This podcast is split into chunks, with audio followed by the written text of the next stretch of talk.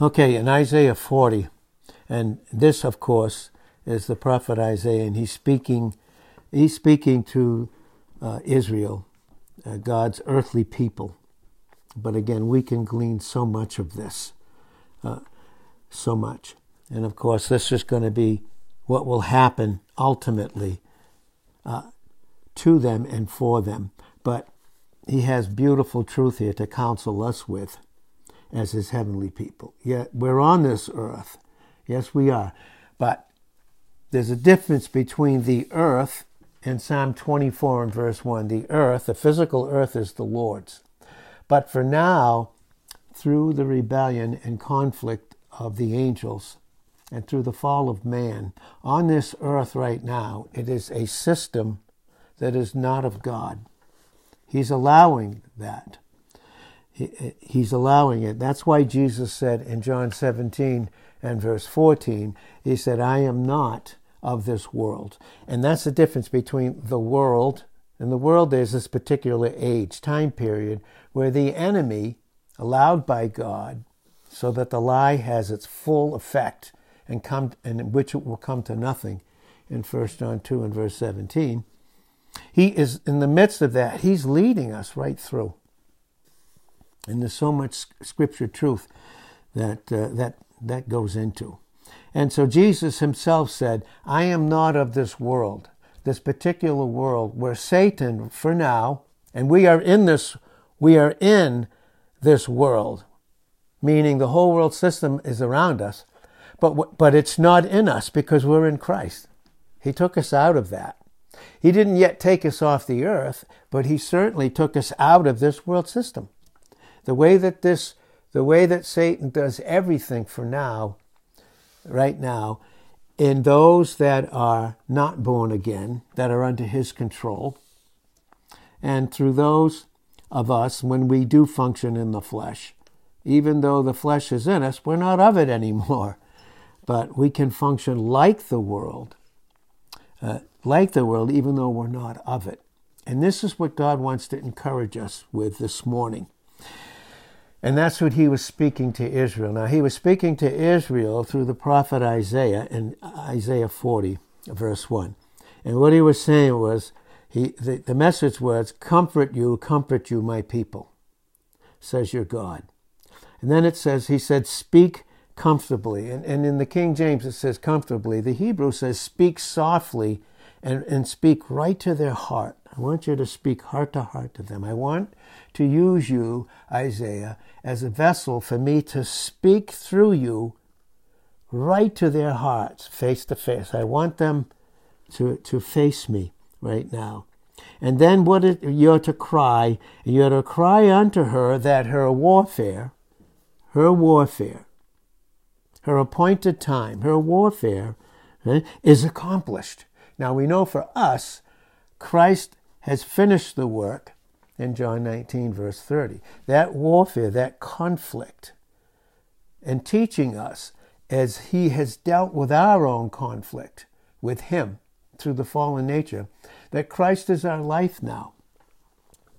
But he's teaching Israel this that your warfare is accomplished, your appointed time is accomplished, and that her iniquity is pardoned. Her iniquity. And then it says, For she has received of the Lord's hand double for all her sins. So he doubled, doubly chastised her to bring her to a place, and that's what he does with his loving chastisement with us. And sometimes we need his loving chastisement when we begin to operate under the lie of the world system. And we begin to look at things by fleshly, natural sight and they began to dictate to us. And that's why so many times we, as we have heard that and, and being taught through the Word of God, that when you look to others and not Christ, you will be disappointed. And what that means this morning is it's not your circumstances and situations, no matter what they may be.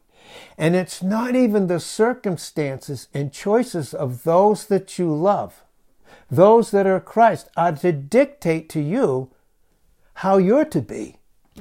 You're not. You're not. because he doesn't change. He doesn't change in who he is in us.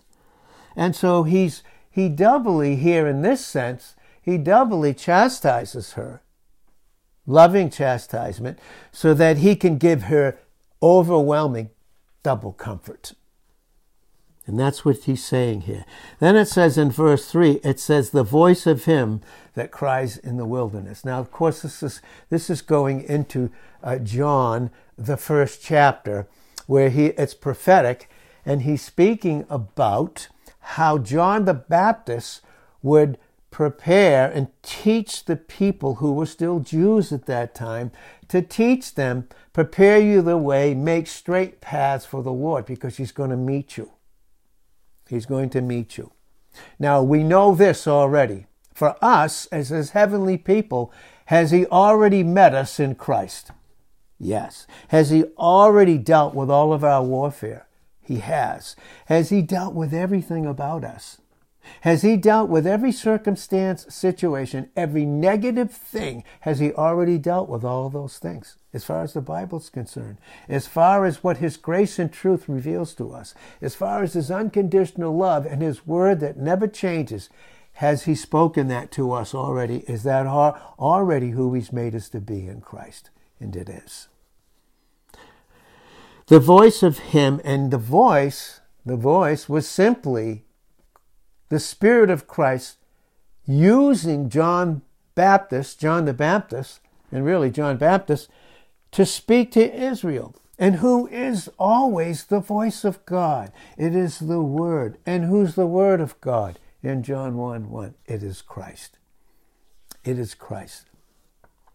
Now, the voice of Him, it, it cries in the wilderness. There's a cry there's a speaking of the voice of God in the wilderness. See, the wilderness here, and we know this based upon the scriptures, and we can see it from Genesis, the fourth chapter, all the way here, and all the way to the time before we go home uh, to be with Christ individually or raptured. The wilderness is always the world system. It's not the earth, but the wilderness is the world system under the control of Satan, the liar, the father of all lies in John 8 44. And so the reason that we need constantly to have the preaching and teaching of the word in Hebrews 4:12, it is to separate thinking in self-conscious fallen natural flesh versus who we are in Christ. So the word comes in and it separates. It separates to keep us from functioning in the world system, under the power of the world system, because Christ is our power and he, we are kept by his power in 1 Peter 1 5. And Christ is the power of God and the wisdom of God in 1 Corinthians 1 and verse 24. So that's the voice that constantly speaks to us in the wilderness. Now, are we in this world system? Was did Jesus put on humanity, impeccable humanity in John 1 and verse 14? He did. And he came right into this evil, dark world system. That's what he did. He came in. But he said in John 17 and verse 14 that he was not of this world. That's the wilderness. That's, that's the wilderness. That's why he said, in John 12, 31, and in John 14, 30, he said, The prince, the ruler of this particular world system, he says, has nothing in me. He has nothing in me. That's what Jesus was saying in John 17 verse 14. I am not of this world. And then you and I in him, in John uh, 17 and verse 16, we are not of this world system. Who are we of? That brings in Romans 8 9. You see, the flesh is in us and it's always susceptible to function in this wilderness worldly system under Satan. That's experience. He wants us, see, because Satan cannot touch our position in Christ. And that's where we're headed right through this world system. He always goes after our thought life, meaning our condition or our present experience. What are we experiencing presently. And that's what he goes after. Now it says here, the voice of him that cries in the wilderness, prepare you the way of the Lord, make straight in the desert, because that's what the world system's truly like. It's like a, a desert. It's like a desert. Is there anything there of any value? And there really is nothing in that. I, uh, tomorrow, Monday, I want to, we want to get into uh, what it means, how that the Word of God uses certain things, like, for instance, water. And I want to talk about that. We'll see a lot in the scriptures where it talks about water, it talks about rivers, and we're going to see in a detailed way tomorrow what God wants to just really establish in us this morning. Because remember, His voice, if you read Revelations, the first chapter, and you read in the book of Daniel, the voice of God, which is Jesus Christ, was like many waters. many, many waters. And waters can mean many, many different things, depending upon the context of where they are in the scriptures.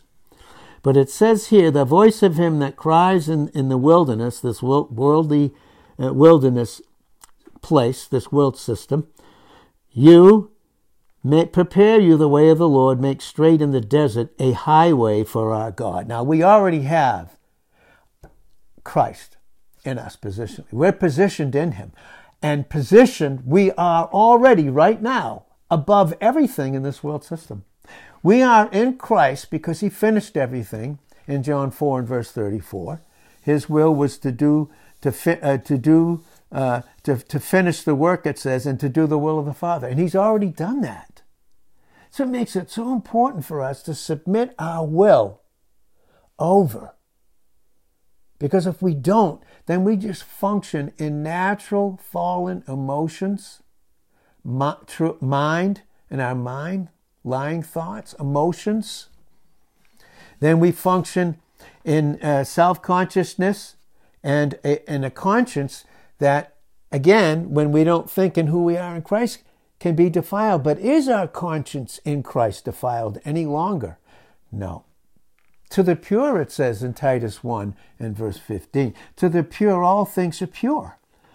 But to them that are unbelieving, even their conscience is defiled. Nothing is pure, and even their conscience is defiled.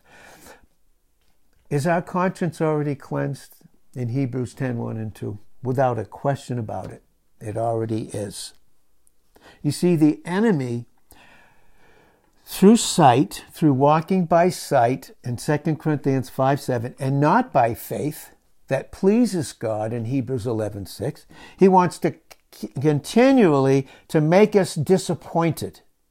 We thought we were going to get something from this individual. It didn't come to pass. Get disappointed.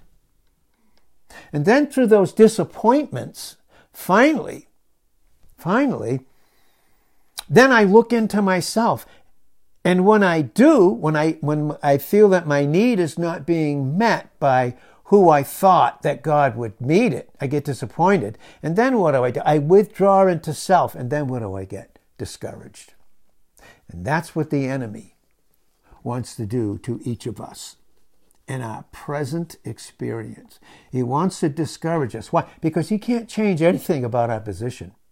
You can't change what Christ has accomplished for each of us. It cannot. It cannot change. We're brand new. Old things already are passed away in 2 Corinthians 5, 16 and 17. They're already brand new. He cannot touch our position, you see. So he goes after our experience. Now, God, when we have the mind of Christ in 1 Corinthians 2 and verse 16, we have a proper experience through being dependent you see, everything about this life where we are right now in this wilderness world system that we're not of is to teach us constantly dependence.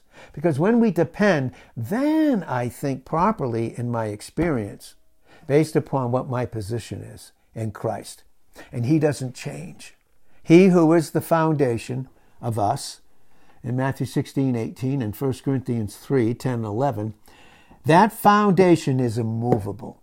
But the enemy comes in and to trying to get us to be disappointed because we're looking to others to fulfill a need we think we have at that time. But is anything too hard for God in Genesis 18 14? No, but it will return unto you at God's set time. And you will experience life, meaning you'll have a blessing. But it's going to be in God's time. But to be prepared, to be prepared, He has to prepare us to trust Him by faith without any evidence by sight. We have the strongest evidence, and that is Christ who's for us in Psalm 56 and verse 9 and Romans 8 and verse 31. What that means is God is so for what his son has accomplished for him and for us. Will he ever change his mind now that Christ has done it? Through him and for us as his individuals. He'll never change his mind. You see, that's our position. But the enemy comes in through lies in John 8, verse 44. So then we turn inward and then we get discouraged. Because when we look in self now, apart from Christ, what is there to see? Nothing but discouragement. And that's what the enemy wants to do. And he does it. And he'll and the enemy tries to use God's perfect delays of his love and wisdom to, to to make us to be discouraged when God is using that to prepare us for a blessing. Because we know in Proverbs 13 and verse 12, hope deferred, not like we're not going to get it, but hope deferred. And hope deferred, there, as we've been taught, means it's God stretches our capacity. So while He makes us wait, who should we wait on? But only Him who's going to bring in the blessing at God's set appointed time. And so he stretches our capacity because what he wants to bless us with is, is not only for ourselves, but far more for others. That's what Proverbs 13, verse 12 says hope deferred, hope put off, stretch. He's stretching our capacity. You see, we, in so many times we've been taught this, we go to God with a thimble and he's got the ocean of his love, grace, mercy, and truth in his word waiting. So what does he have to do? He has to stretch our capacity. Hope deferred, put off, stretch, makes the heart sick.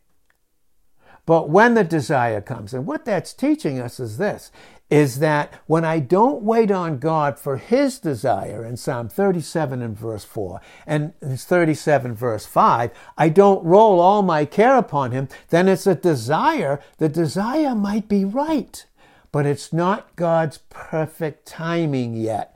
He still has to stretch our capacity. And so when these times of testing come in, the enemy comes in, and in Daniel 7:25, where it says he speaks great words against the most high. Do you know this that when the enemy comes against us, truly who's he coming against? He's coming against Christ in us. And to what? He speaks great words against the Most High. Do, do we think for a second that the enemy can speak great words against God Himself and wear Him out? Never. Never. Oh, but oh, how he speaks the word that causes us to interpret it through how we see things so that we can get disappointed and discouraged. Eh? And that to wear out the saints. That's what it says. He wants to wear us out. What all God is doing is stretching our capacity for a great blessing. Do you know it says in 1 Corinthians 2 and verse 9, it says, Eye has not seen, nor ear heard, neither has entered into the very heart, the very inmost place of man, the most intense desire. Neither has entered into the heart of man the things that God, listen to what it says, already has prepared for them that love him. But you know, they're given to us through the Holy Spirit. And the Holy Spirit is the teacher that teaches us when, where, and how, and how to wait for the perfection of God's love and wisdom. Because will He ever leave us? And while He causes us to wait, will He ever leave us or forsake us? In Hebrews 13 5 and Joshua 1 5, He never will. Oh, but the enemy, again, by sight, get disappointed, get discouraged, get irritated, be suspicious. All of those things, irritation and suspicion. Irritation is not of grace. Because what God gives us, there's never any irritation in it, ever in Christ. And love is never suspicious. And those are the things that the enemy wants us to experience in the flesh through not trusting God completely. That's why it says in Proverbs 3 and verse 5 trust in the Lord with all your heart. That means every thought, everything that you desire, you have to trust Him because the desire might be wrong or it might not just be right then. But while we wait for Him and His desire that He desires to accomplish in us, we have to wait. We have to wait. Because nothing exceeds the desire of God's love for us and the accomplishment of it. Nothing, nothing does it all. And so here again, it's saying this is the voice that's crying in the wilderness. You see, we have Christ. He is the Word of God. You know, that voice that was way back in the garden was Christ in his pre incarnate state, speaking to Adam and Eve. And watch how he dealt. In Genesis 3 8, they heard the voice of God walking in the garden. Well, who's the voice of God? Of course, in John 1 1, it's the Word of God. The Word Himself that put on humanity to identify with us and to go through everything and prepare us He's our preparedness for everything. Everything, no matter what it looks like by sight. You see the whole world system under the under the lying uh, prince and power of this earth and of this particular world system. He makes everybody go by sight. If you don't have enough of this, if you don't have enough of that. And the fact of the matter is, when we even realize when Christ does finally come to judge this world system, and to change the, the earth and to, the, and to prepare it for us to rule and reign a millennial reign, even those that had the gold and silver. Isn't that what people worry about? Details of life. The gold and silver. The gold and silver. They will take they will take their gold and silver trying to hide from the wrath of the lamb and they go into caves and they throw their gold and silver to the bats. What, are the, what would the bats do with it? And what good is it to them? And what good is it to them that throws it to them? You see, that's why it says in Job 23 and verse 10 and 1 Peter 1 and verse 7 knowing that the trial of your faith is far more precious than gold. And he's in this sanctifying, separating process, he has to separate us from making those things be the thing that counsel us. But Christ Himself is our only counselor. And so He says, to prepare the way, make straight in the desert a highway for our God. And this is, He says, every valley will be exalted, every place of humility.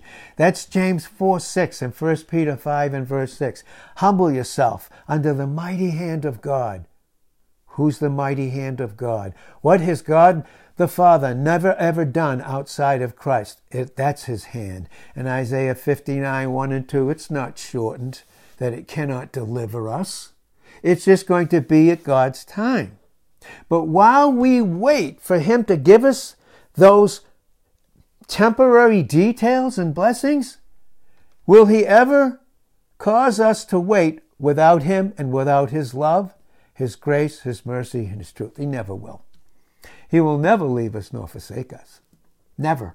He just never does. He never, never does and never will. Every valley will be exalted, and every mountain which speaks of pride will be made low. The crooked, and this is what he's trying to teach us. The enemy gets us off the straight path in Proverbs 4 and verse 18. You see, it's a straight path that Christ has for us through this worldly wilderness. You'll see that in Psalm 23, 1 through 6. You see that beautifully in the types there. Yea, though I walk through the valley of the shadow of death, and everything about this world system has nothing to do with the life that Christ is in us in Colossians 3 4. It all has to do with death, and they all live separated from God because they don't have yet Christ in their own individuality. And oh, how the enemy wants to cause us to live in our experience just like those that he has deceived. And then when we do make right decisions, and then he comes in and Revelation, he, he deceives the whole world in Revelations 12 9.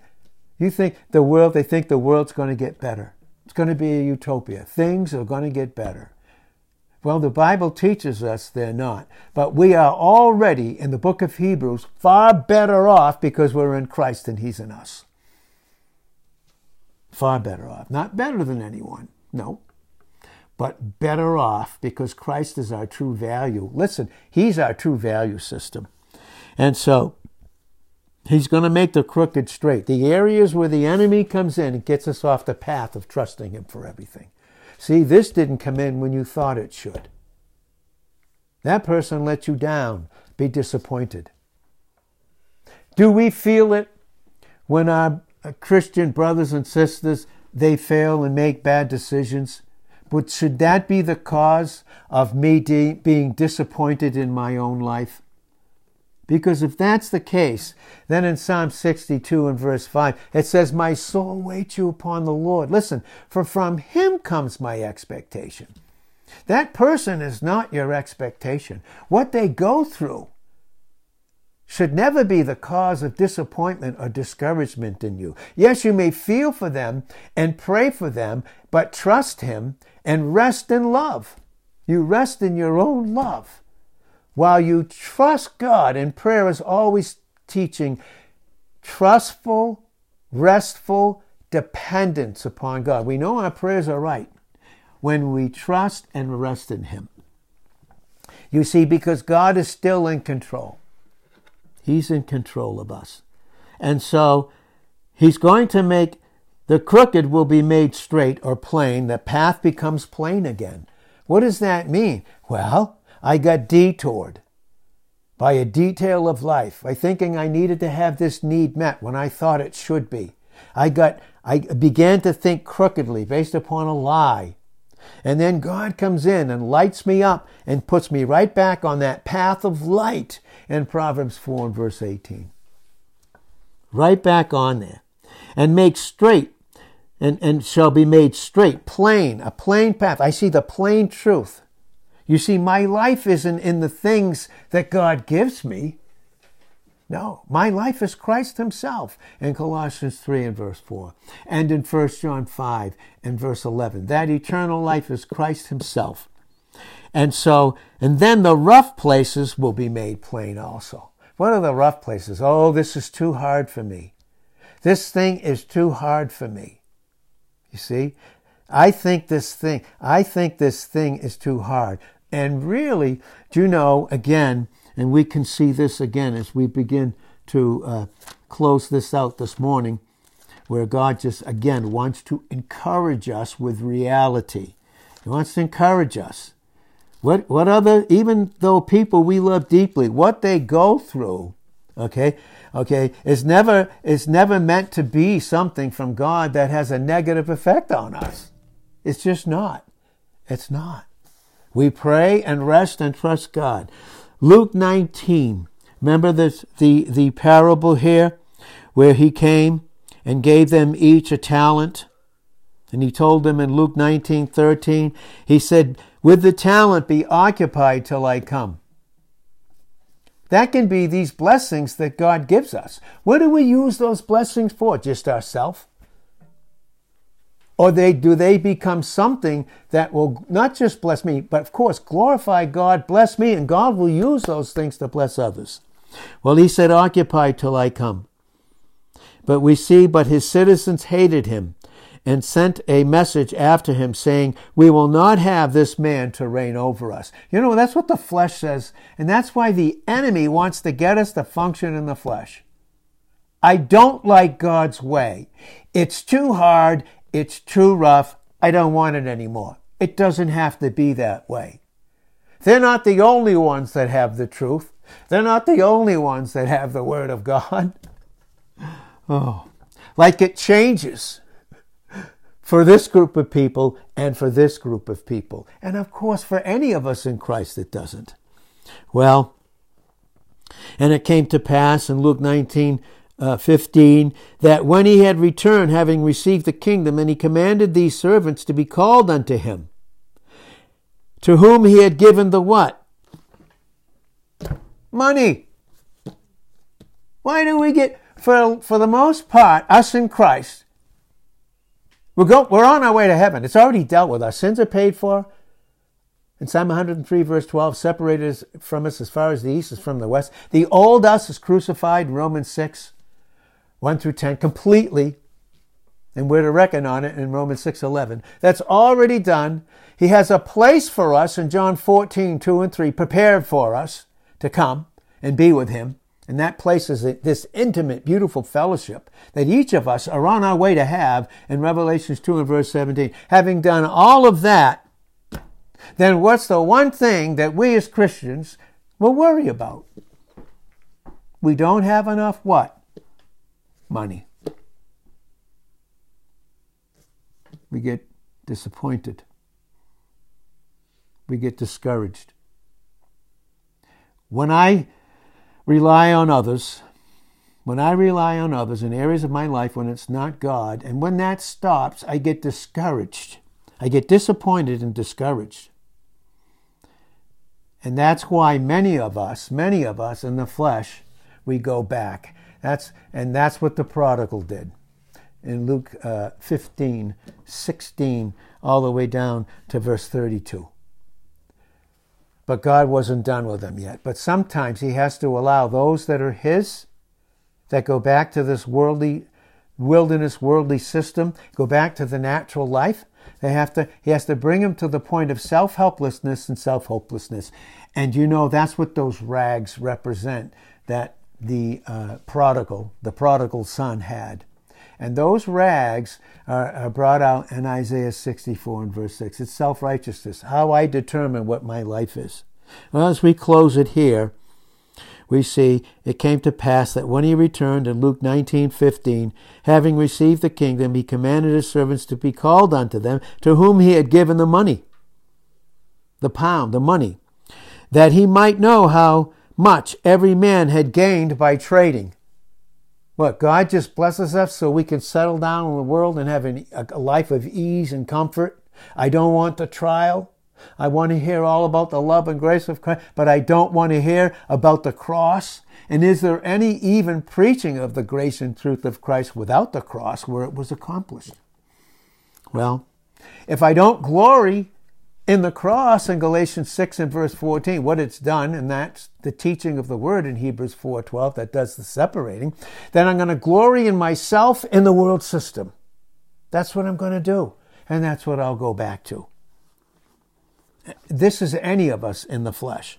Whether we, and, and again, it starts inwardly, doesn't it? It's a thought life be, before it ever enters in, into any, any kind of action. And so he wanted to see what they got by trading. Then came the first, saying, Lord, your pound has gained ten pounds. And he said unto him, Good, you good servant, because you have been faithful in very little, have authority over ten cities, ruling and reigning. We're going to rule and reign. Did you know that? And we're going to rule and reign. In 1 Corinthians 6, 1 to 3, we're going to rule and reign with angels with Christ as well as rule over the, all the nations during the millennial reign. That's where we're headed to, us right now. Each of us in Him. And then 18, verse 18 of Luke 19, and the second came saying, Lord, your pound has gained five pounds. And he said likewise to him, You're going to be also over five cities. And another came, came saying, Lord, here is your pound which I have kept laid up in a napkin, because I feared you, because you are an austere man. The austere here in the Greek is austeros, and it means that you, you seem so rough. Your plan, God, it seems so rough and so hard. The path that you lead me to, it seems so hard and so rough. That's the way that I see you, God. I see you that way. You're an austere man. You take up that you that you lay not down, and you reap that you didn't sow. And he said unto him, Out of your own mouth will I judge you. Now, this is not a born again person, but this is how that we can function in the flesh. You wicked servant, wicked, you unbelieving servant, you knew that I was an austere man, taking up that I laid that I didn't lay down and reaping what I didn't sow. Wherefore then give you my money into the bank, that at my coming I might have required my own with usury. In other words, and then he said, Take unto them that stood by, take from him the pound and give it to him that has ten pounds. Take what this person is losing in their experience and that they don't continue, they don't consider to be of value, and give it to another. And he will do that. He will. I think it's very interesting in Matthew 18 20, where it says, Where two or three, two or three, are gathered together in my name, my name, which has to do with my person. Come on, would we have a person had not Christ, would we not have his person and his finished work had he not gone to the cross and been crucified? And what was crucified there? Our old nature the whole old sin nature as far as God's concerned. But can we as Christians in Christ now go back to it in the flesh? I marvel at it. That's what Paul was saying through the, and the Holy Spirit through him in Galatians, the fifth chapter. Read it. I marvel at you. And again in the third chapter of Galatians, in verse 1, who's bewitched you that you should stop obeying the truth and go back in your old fleshly natural life? Un, it's just very incredible. Very incredible. Fact of the matter is, though, the words that Jesus is constantly speaking to us are words of comfort. Now, listen, they're words of comfort. I'm going to, this, God wants to make very clear to me and very clear to all of us this morning that there is no true comfort in this world system apart from suffering the rough road where Christ leads us. We're not to, we're not, we're not to go back. We're to continue to go forward. And that's what it says in Galatians 6. We see it in Galatians 6, and we'll see it here. Galatians 6, this is what it says in verse 7 Be not deceived. Be not deceived. Stop being deceived. He's speaking to Christians. Stop being deceived. Stop allowing the enemy to deceive you. You know to do good and you're not doing it. You're still quitting. You know you're not to do it in James 4 and verse 17. And it's sin. And your sin is against God in Psalm 51 and verse 4. That's what you, that's what it is. It's not against a message or someone that preaches a message or against an individual. No. No. And some have said, I'm doing such and such, and I don't have anything against you. I'm not against you. I know that. But what you're doing, is it against God? Is it? Be not deceived. God is not mocked.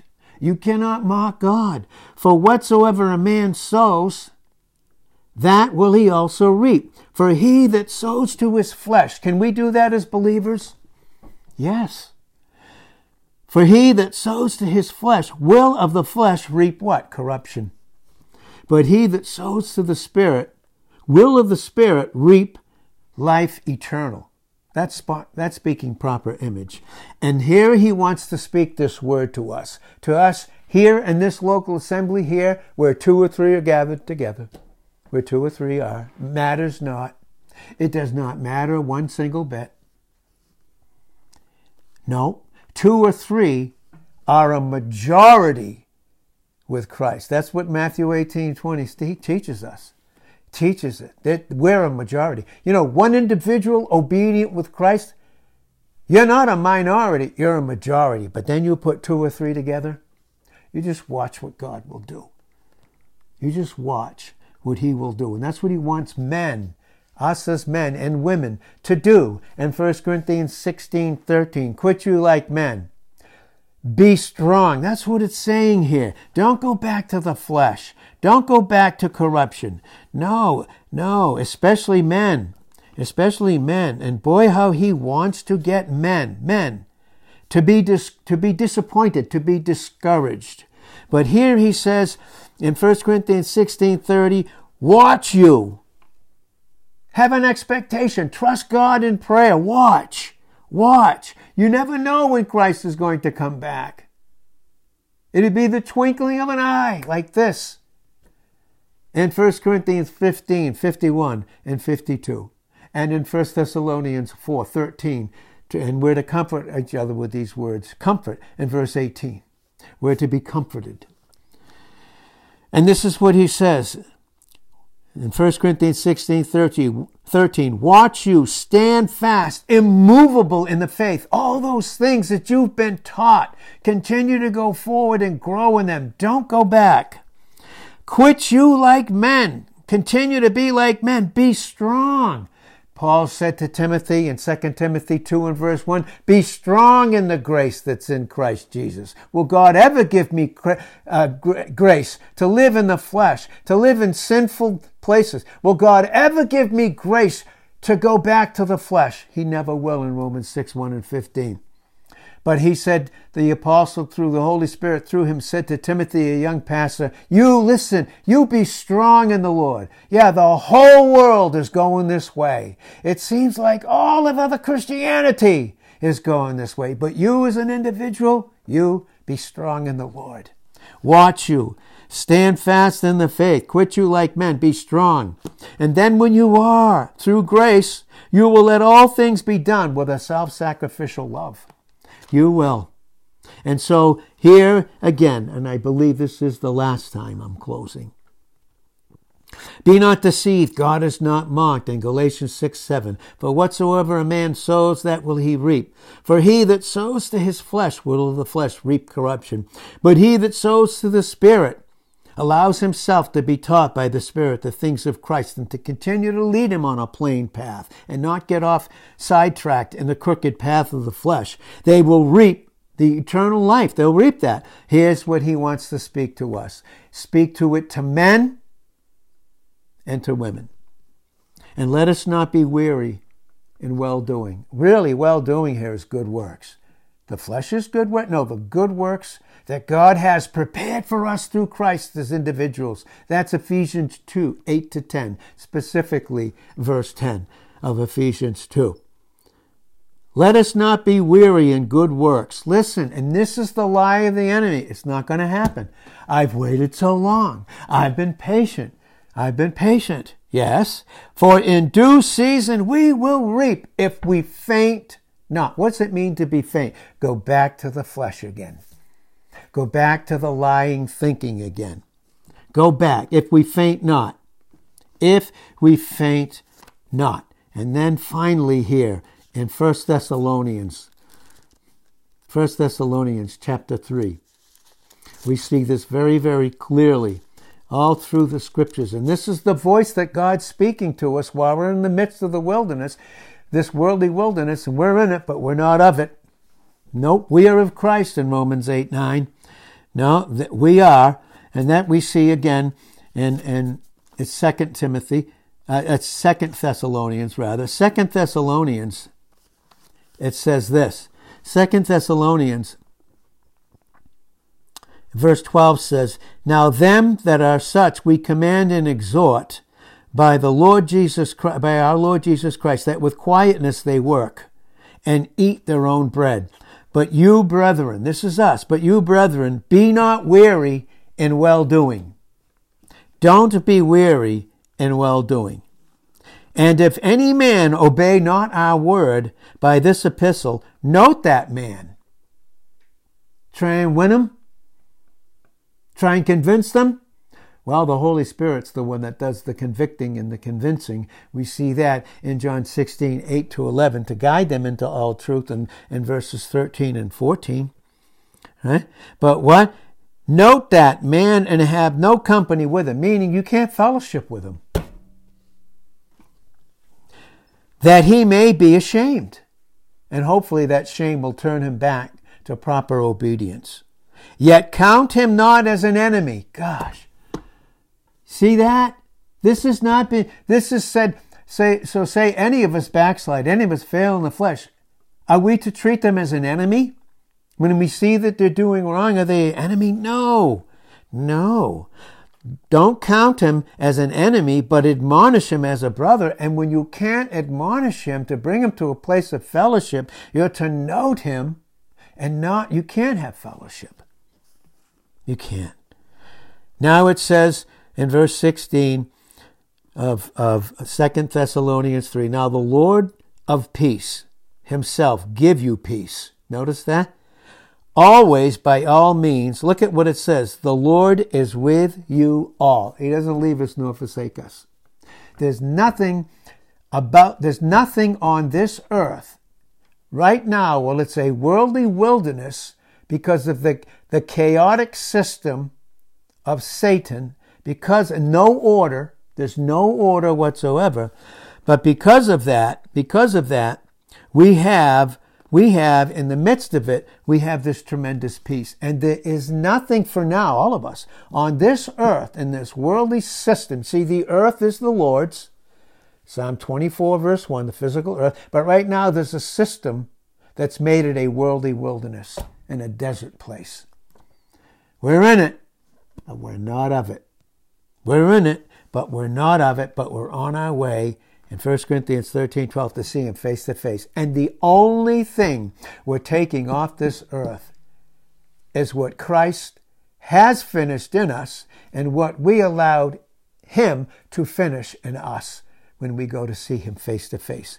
And Father, thank you so much for your word. I just pray you would encourage us continually. I just pray again, and we didn't get to, to finish it, uh, Father, in Isaiah 40. We didn't get to finish it there. But this is what, if you read, and I would, I would ask everyone uh, in the presence of God that you would take, and I would take the time again uh, to read Isaiah, the 40th chapter. Read what it says. Who are you going to liken him to? Who, what, can, what can replace him? Who? Is it a person? Is it a place? Is it it, is it something? Nothing. Well, I'll just read it in my prayer Isaiah 40 28. Have you not known? Haven't you heard that the eternal God, the Lord, the creator of the ends of the earth, he doesn't faint and he's not weary?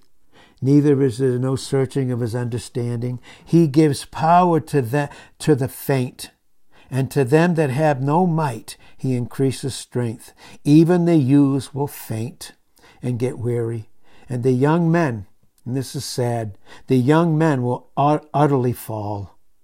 But they that wait, that trust him by faith without sight, they that wait upon the Lord, they will what? They will what will they do? They will renew, they'll exchange their weakness for his strength.